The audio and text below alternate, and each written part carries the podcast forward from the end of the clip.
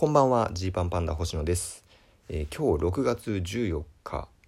月曜日からですね6月18日金曜日まで月火水木金となんと5日間連続でですね、えー読売新聞さんの夕刊に載ります。載るんですこれが。ちょっと効果音つけ効果音つける。ゲイゲイの効果をつけました。あのー幸せ小箱というですねコーナーがありまして、まある一人に焦点を当ててその人の人生というかここまでの軌跡をこう書いていくという、まあ密着していただく密着というかそのインタビューしてもらったものを記事にしていただくというコーナーでしてでこれがもう月曜から金曜までこうで完結の話というか、まあ、僕 5, 話分で僕のここれまでみたいな話を、ね、取材していただいたんですよ。ありがたいっすねなんでちょっとまあこれ告知のタイミングがねどうしても夕刊出てからじゃなきゃっていうところでまあ今更かよって聞いた時点で今更かよと思った人もいるかもしれないんですけれども、まあ、月火水木金5日連続で載りますのでよければ読んでください。まあ普通に読売新聞撮ってる方はですね幸せ小箱のコーナーを見てください。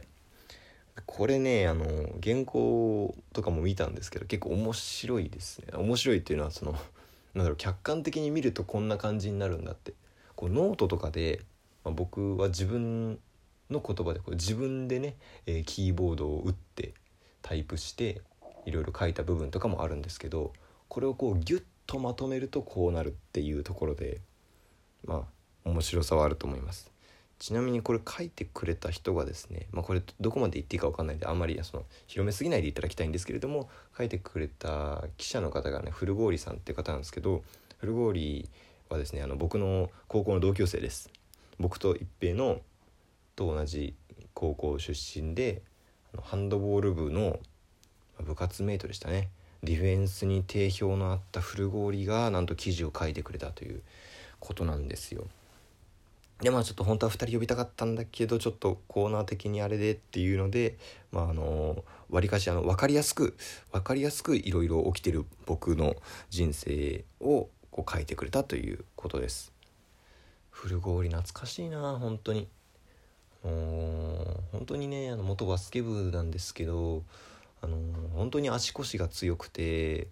ただねあのいかんせんシュート力がないっていうところでねいじられてたんですよね。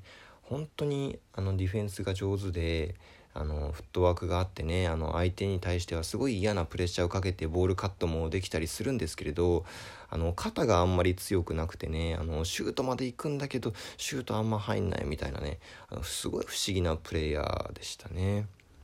そんなね、まあ、ディフェンス力が多分記事からも見て取れると思うので読売新聞夕刊の幸せ小箱今週はどうぞよろしくお願いします。